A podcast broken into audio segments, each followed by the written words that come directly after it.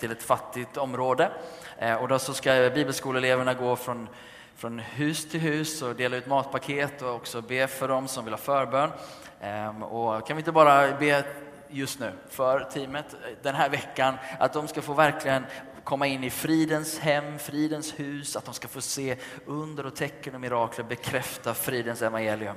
Ska vi göra det, far i himmelen, vi tackar dig för att vi får vara sända, var och en av oss, Herre, en del hemmavarande och en del får vara ute på missionsfältet just nu. Vi välsignar vår bibelskola, vi tackar dig för de elever, vi tackar för Andrew och Wilberforce och de som är med, Gud, tack att du använder dem, Herre, tack att du sänder dem till de fattiga, du sänder dem till de fångna, de blinda, de brutna, Herre, med ett budskap av hopp, Herre. Tackar dig för hopp ska få gå ut i Butabika, i det området. Tack för att du själv stadfäster din godhet om igen, Herre. Låt dem få dela evangeliet. Låt oss få se människor gensvara och komma hem, komma in, bli frälsta, få sina liv upprättade. Vi ber över det området att det som har härskat av galenhet, av alkoholism, av droger ska brytas i Jesu namn. Att de negativa trenderna över det området ska vändas, så att mörkret ska få lämna och ljus välla in, Herre, över hela det här området. Vi tackar dig för ljus, Herre. Vi tackar dig för att du är ljus, Herre, den här veckan, Herre.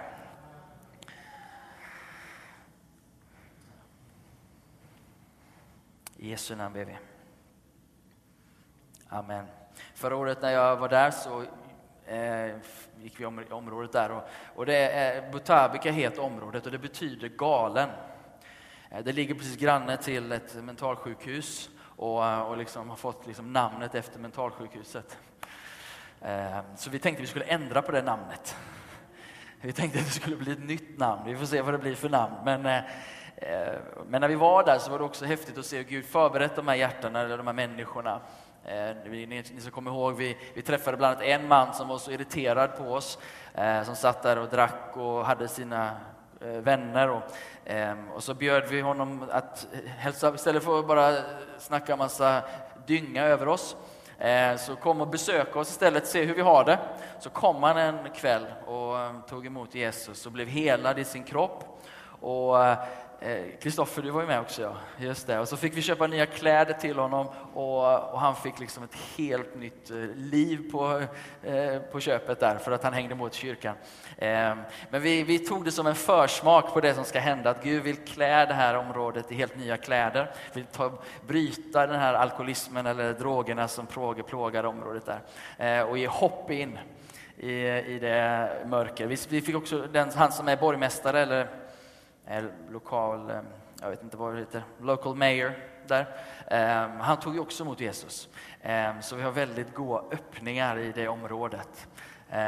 Så var med och be för detta, inte bara nu, men hela den här processen.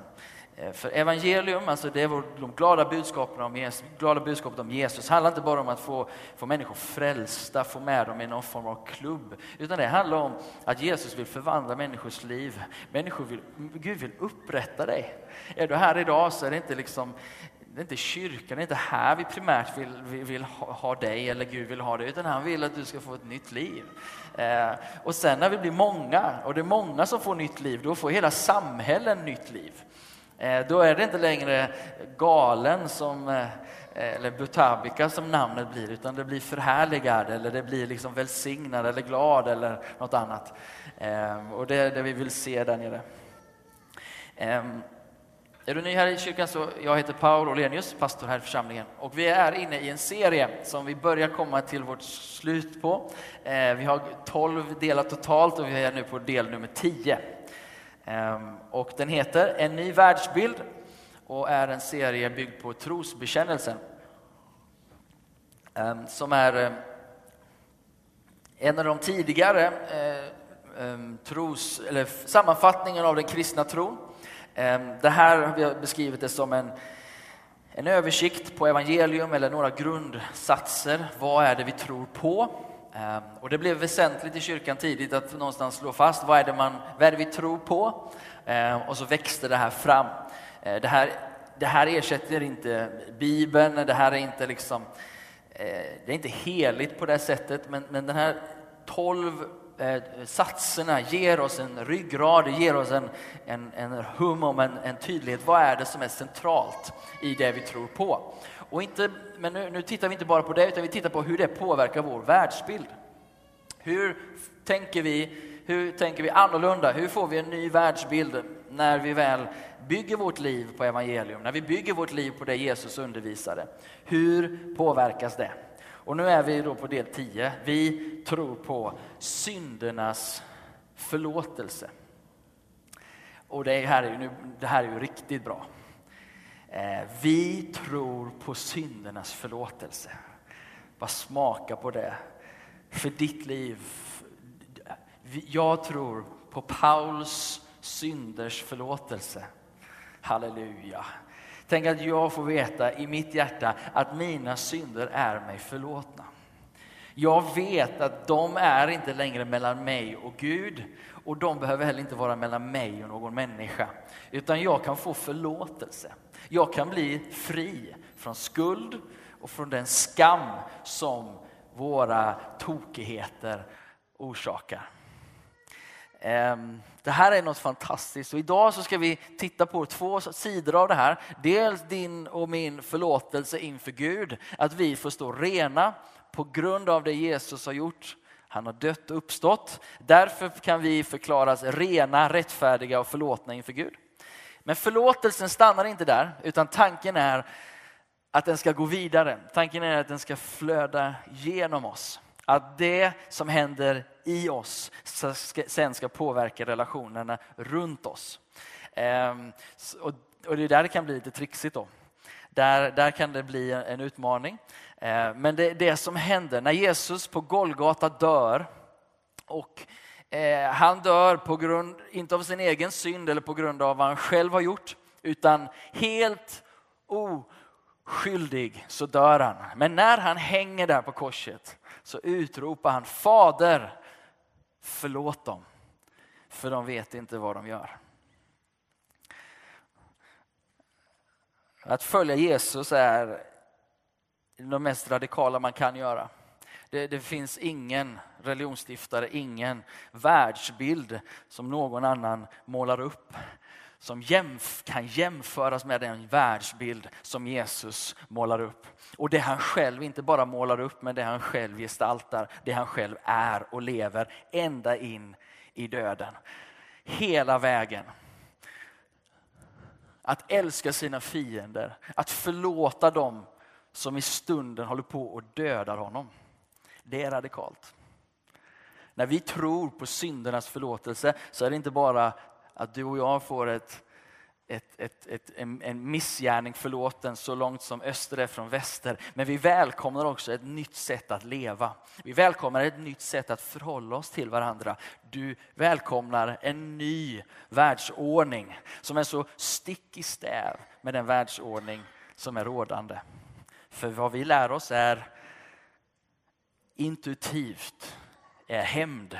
Intuitivt är att vi håller emot varandra det vi har gjort.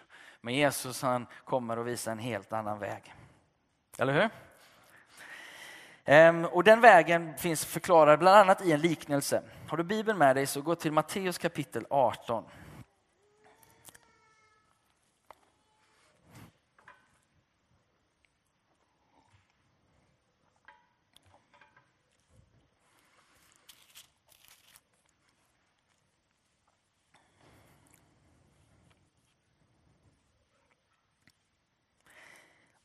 Och i vers 21 så ställer Petrus frågan till Jesus: Herre, hur många gånger ska min broder försynda sig mot mig och få min förlåtelse? Och här tänker sig Petrus att han ska vara generös, så han säger upp till 7 gånger. Jesus säger till honom: jag säger dig, inte 7 gånger utan 77 gånger 7 gånger. Alltså 539 gånger om någon undrar. Sen tar nåden slut. Nej, vars. Utan Jesus säger, nej, det finns ingen gräns. Va? Utan han pekar på en evig förlåtelse. Och därför säger han så här, att himmelriket är lik en kung som ville ha redovisning av sina tjänare. När han började granskningen förde man fram till honom en som var skyldig 10 000 talenter. Hur mycket är det? Någon som har räknat efter och skrivit i sin bibel? Jorge? Nej, jag glömt den. Nej, just det. Ja, det var lite här. 82 miljoner kronor. 82, en liten nätskuld. Oj då. Jag har visst glömt att betala tillbaka. Äsch att han kom på mig. Alltså här har vi en snubbe som har lånat 82 miljoner och satt sprätt på dem. Mm. Och eftersom han inte kunde betala så säger hans herre till honom: din hustru, dig själv, dina barn och allt vad du äger ska jag sälja. Och så ska vi försöka betala den här enorma skulden. Och då faller tjänaren ner inför honom. Han inser att nu är det kört. Han har levt i överflöd på någon annans bekostnad. Någon hade varit god mot honom. Någon hade lånat honom pengar. Och han har sett sprätt på alltihopa. Och nu är det dags att ge tillbaka. Och då har han inte det. Och nu plötsligt inser han: jag håller på att förlora hela mitt liv. Och då är det dags att omvända sig. Då är det dags att gå ner på sina knän och säga: nej, förlåt mig. Och det märkliga i sammanhanget är att kungen förlåter honom. Han säger: jag gör dig fri. För vad tjänaren vädjar om är att ge mig mer tid så ska jag försöka samla ihop de här pengarna. Men kungen har inte bara gett 82 miljoner till karln i lån. Utan i den här stunden så säger han: du får alltihopa. Jag efterskänker dig alltihopa. Jag frikänner dig och från den här stunden så är du fri. Men så kommer tjänaren ut. Och ganska snart så träffar han en av sina medtjänare. Och den här snubben, han var skyldig honom 100 denarer. Och en denar är alltså en dagslön. Mediandagslönen i Sverige kanske 1300 kronor eller 1200 kronor. Så han har 130 000 kronor som den här snubben är skyldig honom. Och han tar honom om halsen och vill strypa honom. Ge tillbaka. Där har du din och min djupaste natur utan Jesus. Ge tillbaka det som är mitt. Det är så vi lär oss. Det är så vi växer upp. Det är det som väcks i våra liv utan Gud. Ge tillbaka.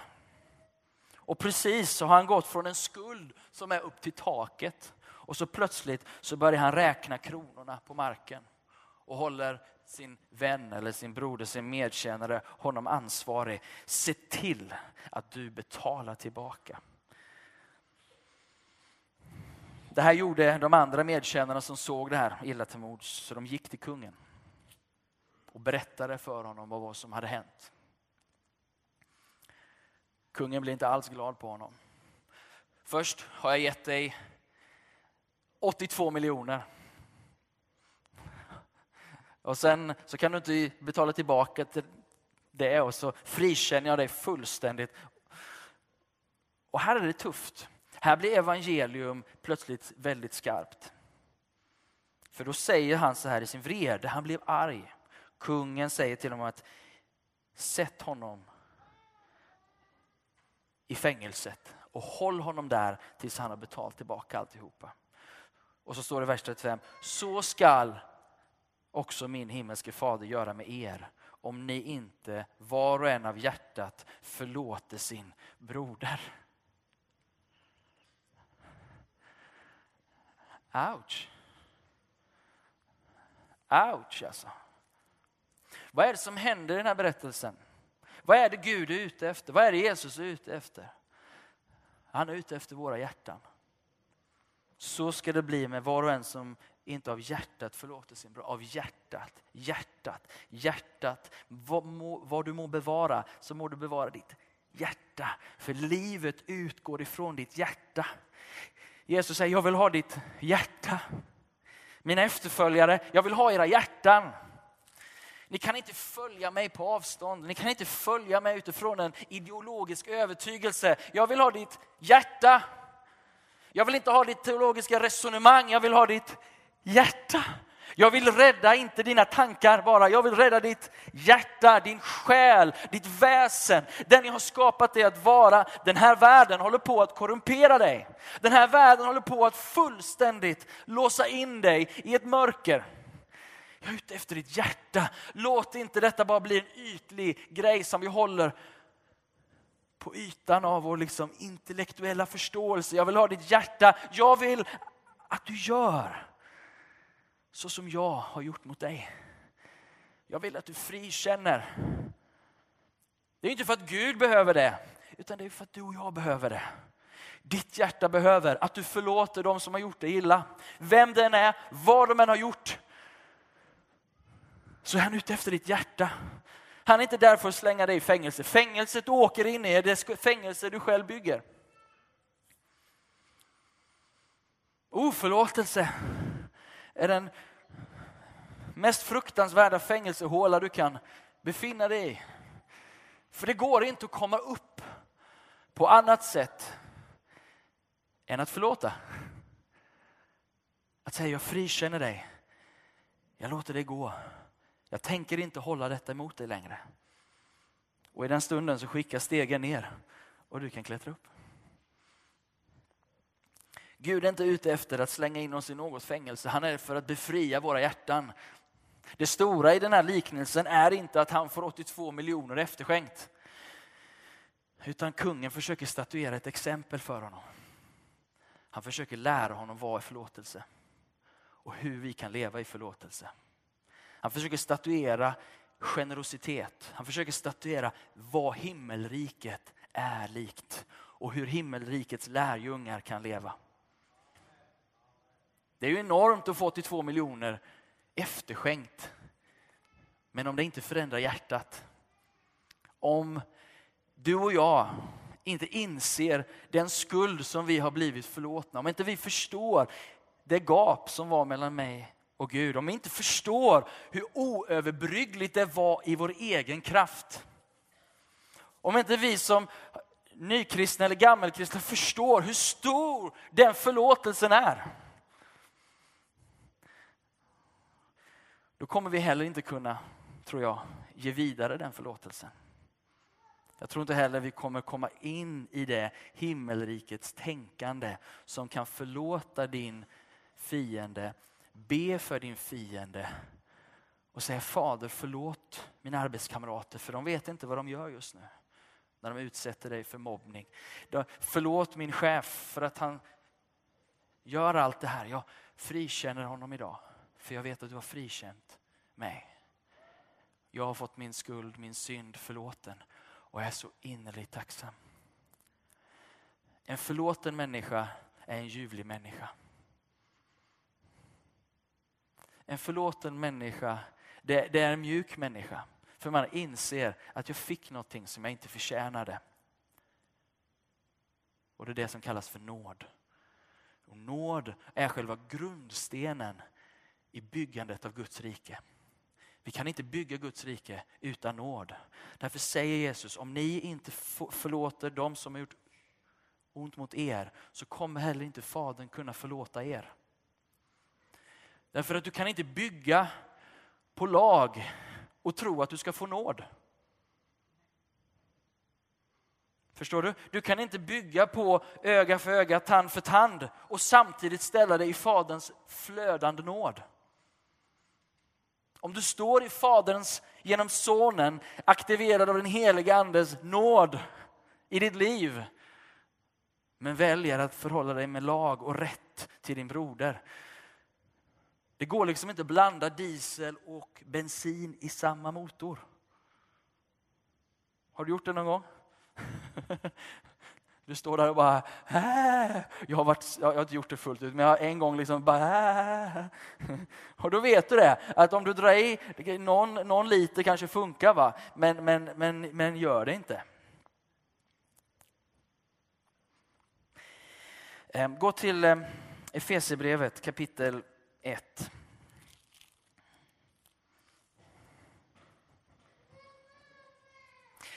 Tänk att få leva i förlåtelse hörni. Tänk att få frikänna de som har gjort ont mot oss. Tänk att få stå i nåd, att kunna leva fri i varje relation. Det är ungefär samma evangelium som jag känner när jag predikade om dom här för några söndagar sedan. Jag känner så här, tänk att få bli dömd redan nu. Eller hur? Tänk att bara få gå igenom elden nu. Tänk att få bara lägga av sig allt det där som vi går och bär på som en dag ska brinna. Men låt det brinna nu, Herre. Jag känner pappa Gud. Han är den mest underbara som finns. Jag vet att allt är inte underbart i mitt hjärta. Hallå? Men jag vet att om han renar mig, om jag får ställa mig och bara bli genomlyst av hans kärlek och eld, då blir jag fri. Och tänk om jag fick tillämpa den friheten i relationer, då blir jag ju nästan farlig. Ostoppbar för Guds rike. Om jag inte har en massa klägg i mitt hjärta och om jag inte har en massa klägg i mina relationer, utan jag är både fri runt omkring mig på insidan, då kanske den heliga ande kan börja använda mig på ett annat sätt. Så här står det, kära vänner, i första Efesierbrevet 1:7. I honom, Jesus, är vi friköpta genom hans blod. Genom korset.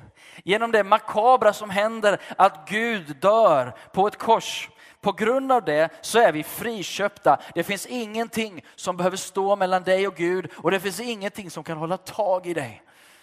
Han friköper dig. Och han har givit oss förlåtelse för våra synder. Varför? Jo, på grund av den rika nåd som han har låtit flöda över oss. Är det inte underbart? Åh, halleluja för ny nåd den här dagen. Jag vet att i mig själv så är jag inget bra på att förlåta. Men jag vet att när min insida är kopplat med denna Jesus Kristus som på korset hänger och säger Fader förlåt dem. För de vet inte vad de gör. Den Jesus på min insida gör hela skillnaden. Det är därför vi vädjar till dig som är här idag eller till alla vi känner. Ta emot Jesus i hjärtat. Det betyder låt ditt hjärta tillhöra honom. Låt han få vara i ditt hjärta. Jesus genom den heliga ande. Ja, men Jesus är annorlunda. Jesus är den som du kan följa. Och när du gör det så blir du inte någon som dödar de otroende. Utan den som förlåter de otroende. Ja, det var en passus. Han har förlåtit oss.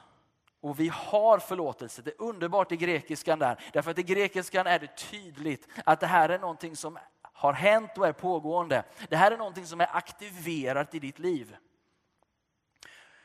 I honom så har du förlåtelse. För det som du har gjort dumt tidigare, det som du har syndat med idag och det som du kommer synda med imorgon. Du har förlåtelse. Det finns en aktiverad förlåtelse över ditt liv. Det finns en aktiverad nåd som verkar på ditt hjärta kontinuerligt. Vet du vad? Du behöver inte få till det här. Du behöver inte känna den här söndagen. Nu ska jag gå hem och vara en bättre kristen. Nej, var inte det. Försök inte vara en bättre kristen. Ja, nu ska vi polera oss lite bättre här och vara lite gudfruktigare. Det blir som väldigt tung börda. Kom till Jesus. Okej? Bekänn din svaghet så ska hans kraft aktiveras i ditt liv istället. Bekänn din ofullkomlighet så ska du se hans fullkomlighet aktiveras. Bekänn din trolöshet så ska du få hans trofasthet. Och så står det att den flödar över oss med all vishet och insikt. Tänk att få besitta nådens vishet och nådens insikt. Tala om en ny världsbild. Att se på sin omvärld med nådens ögon. Med Jesu ögon. Och veta att den här nåden flödar in i ditt liv. Hur förändras din bild av din arbetsplats? Genom nådens insikt. Genom att inse att så högt som taket är här, så stor var min skuld inför honom. Och de som gör mig oförrätter, det är ungefär lika hög som mattan är på golvet här i jämförelse. Och går härifrån med ett mjukt förlåtet hjärta och säger som synderskan som tvättar Jesu fötter med sitt hår och sina tårar: han har förlåtit mig. Och för att han har förlåtit mig så mycket älskar hon så mycket. Gå till Kolosserbrevet, det är 2 brev senare. Så säger han samma sak i kapitel 1 och vers 14. Jag kan läsa vers 13. Han, och det här är fadern i den här sammanhanget, fadern har frälst oss från mörkrets välde och fört oss in i sin älskade sons rike.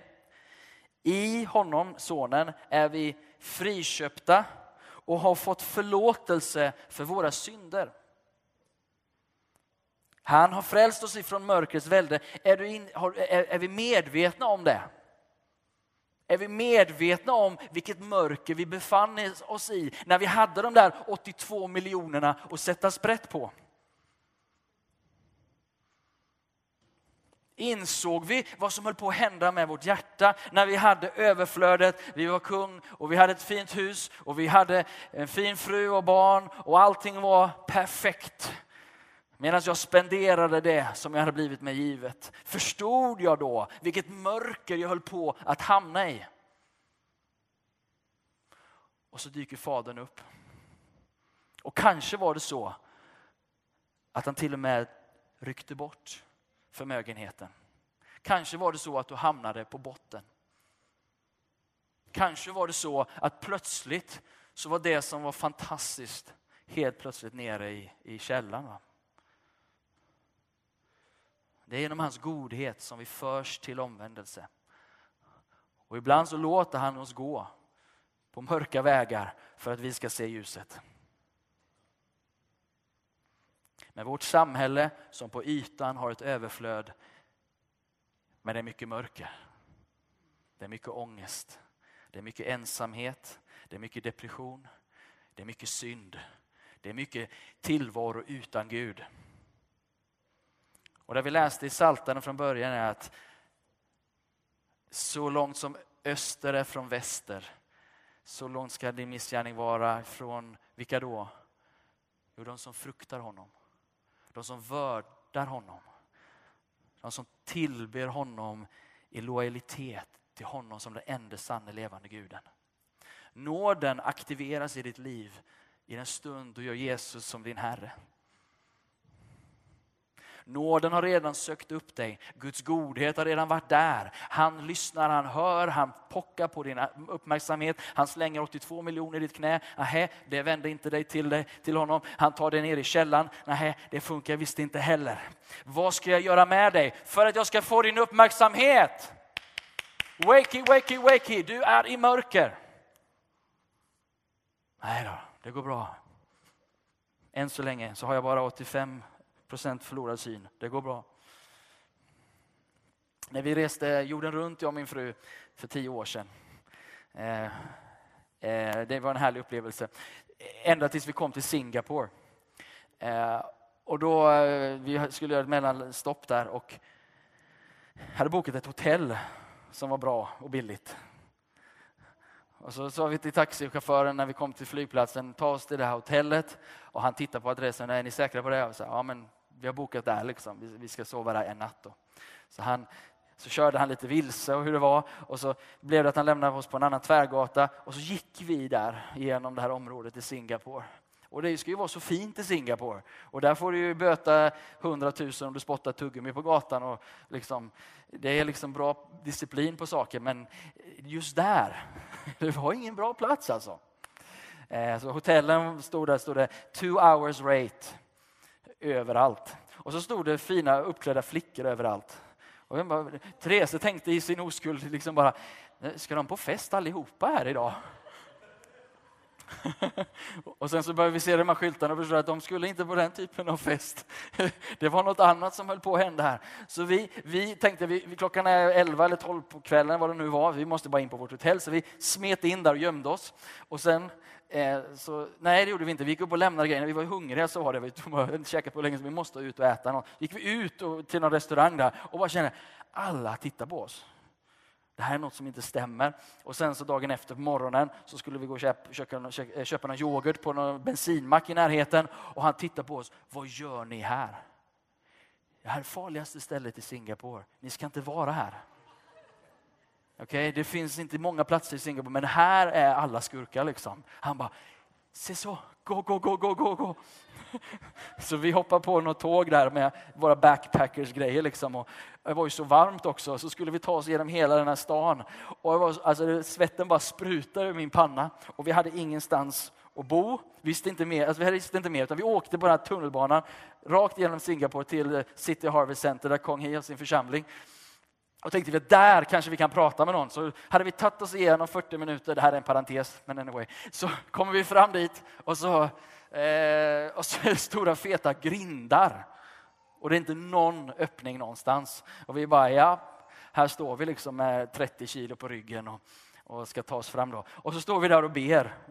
Suckar, ropar i våra hjärtan. Be inte så här utan... Jesus! Vad gör vi nu? Och så precis då kommer det en kille runt hörnet eller ut genom en grind där han säger Paul, is that you? Paul, is that you? Någon kan mitt namn här. Och då var det så att jag hade mejlat för några dagar sedan eller det var, till en person som jag visste hade fått kontakt via några vänner. Så jag hade slängt iväg ett mejl desperat bara så här, ja vi kommer. Kan vi träffas och kan ni hjälpa oss där? Ja. Men där stod vi och sa, Jesus! Och så dyker den här snubben upp här. Paul, is that you? Ja! Fräls mig! Rädda oss ur detta elände. Absolut sådär. Så han tog oss in där och fixade mat där. Och sen så körde han oss och de hjälpte oss med ett hotell och allt vad det var. Men ibland förstår vi inte vilket mörker vi befinner oss i. För någon kommer och säger, hallå, du ska inte vara här. Det finns en bättre plats för dig att vara på. Det finns en ljus plats. Och Fadern kommer och befriar oss. Det är det det står i texten i Kolosserbrevet 1:13. I svenska i folkbibeln står det, han har frälst oss från mörkrets välde. Men ordet är befrielse. Han har befriat oss från mörkrets välde. Vet du det, du som är en Jesu lärjung, att du har blivit befriad från mörker? Eller är det bara liksom en nyans du har blivit frälst ifrån? Är det bara liksom, men jag har ju varit kristen hela mitt liv. Men någonstans så måste den här kontrasten till för att vi ska förstå hur stort det är att vi är förlåtna. Är ni med? Att vi förstår hur enormt det är att vi är befriade från mörkret. Jag är inte längre under mörkrets välde. Jag står inte längre under själviskt styre. Jag står under ett osjälviskt, kärleksfullt, fridfullt, förlåtande styre. Och jag vet varje dag att det livet kan jag inte leva själv. Jag vet att jag är så beroende av denne Jesus och hans nåd och hans förlåtelse varje dag. Och så är du också.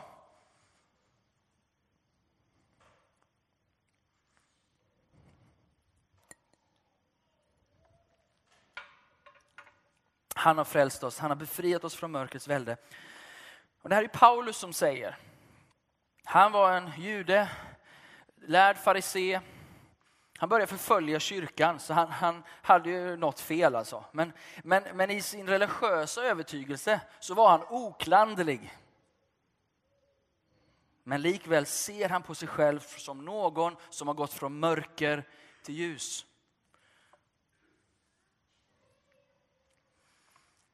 Och i honom är vi friköpta och har fått förlåtelse för våra synder. Igen, har fått förlåtelse. Det är någonting som har hänt. Det är någonting som har hänt på korset. På korset så händer någonting. Det är att han försonar hela världen med sig själv.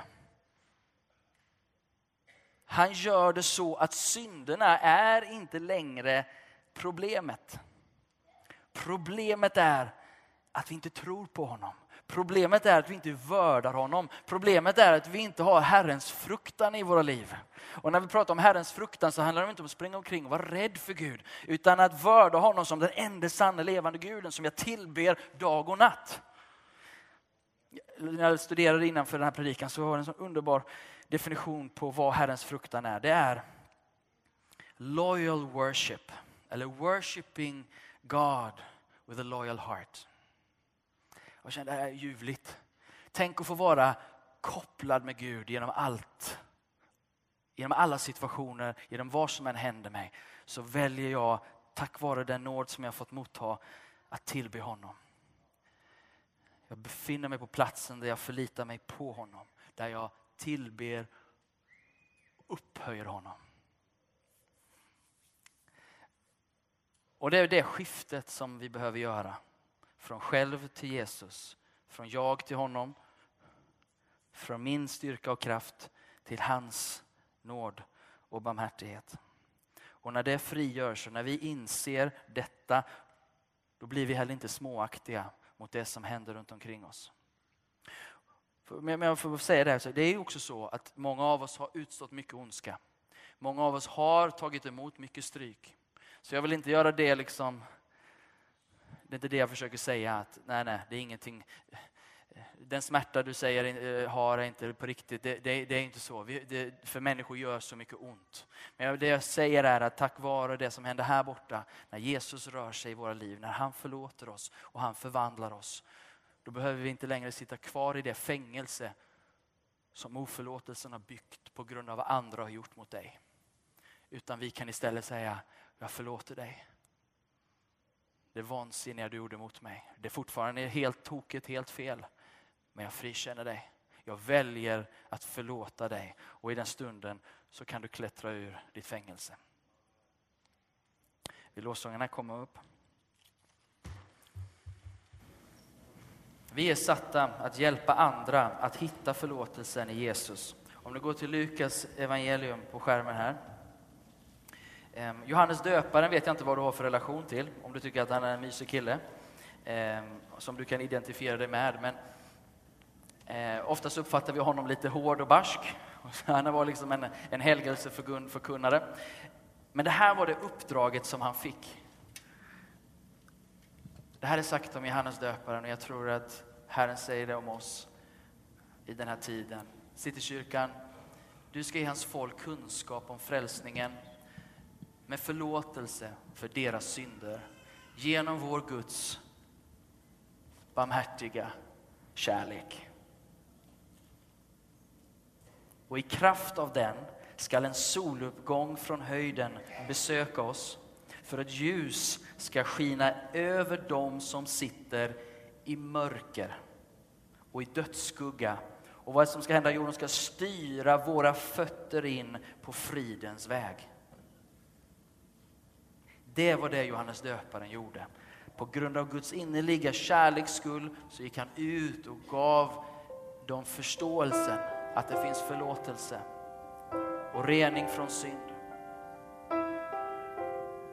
Och i kraft av den reningen och i kraft av den kärlek som utgår så låter han en soluppgång gå upp över Stockholm. Han låter en soluppgång gå upp över din familj. Han låter en soluppgång gå upp över din arbetsplats. Och det ljuset som strålar fram i evangelium ska få skina in över mörker och dödsskugga och styra ett folk in på fridens väg. Att leda ett folk in på fridens väg. Att vi fick bli ett fridsfolk. Att vi fick leva i harmoni med varandra. Att när vi ber, låt ditt rike komma. Låt din vilja ske. Så som i himmelen. Såg på jorden. Så som jag har blivit förlåten. Förlåt oss våra skulder.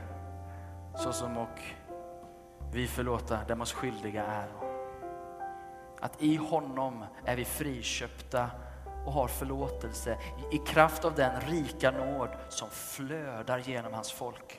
Genom hans folk flödar förlåtelse och nåd den här dagen. Och innan vi går till nattvardet, för det här är allt jag sagt nu, det var det här predikar. Det är det här vi ska ta del av nu. Det fullkomliga verk som Jesus gjorde på korset. När han dog så gör han det här möjligt. Det är därför det är möjligt att gå ut och berätta om frälsningen. Att det finns förlåtelse, upprättelse, frikännande. Vad du än har gjort, vad du än står som skyldig till, vad du än skäms över, så förlåter han och renar dig idag. Och Bibeln säger att om du bekänner din synd inför honom, så är han trofast och rättfärdig. Han håller vad han lovar och han förlåter dig alla dina synder. Första Johannes brev 1:9. Han förlåter, han renar idag. Problemet är egentligen inte synden eller synderna. Problemet är om vi håller tag i dem.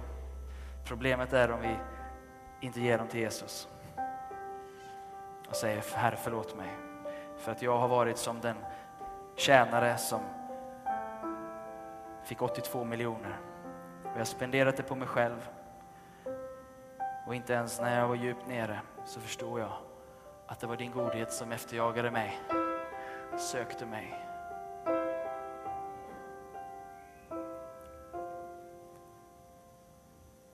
Jag skulle vilja inbjuda dig till att få bara än en gång bekräfta att jag är förlåten.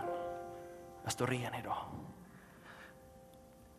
Jag vet inte om du har saker och områden där det ständigt återkommer en skuldkänsla. Det kommer tillbaka fördömelse. Åklagaren, djävulen, trycker liksom på den där nerven. Jag vet inte om du har sådana områden där du känner bara att wow, jag har verkligen syndat mot människor och mot Gud. Men idag finns en härlig stund och får bara än en gång ställa sig upp i den förlåtelse som du har. Så här, jag bekänner min synd inför Herren idag. Och jag tar emot förlåtelse. Jag omvänder mig från de här synderna. Och jag väljer en ny väg. Jag väljer en ny väg idag. Jag väljer att följa Jesu väg idag. Om du är här och du vill bekänna inför honom, så kan du få bara ställa dig upp på din egen bekännelse inför Gud. Och säga: jag behöver bli bekräftad.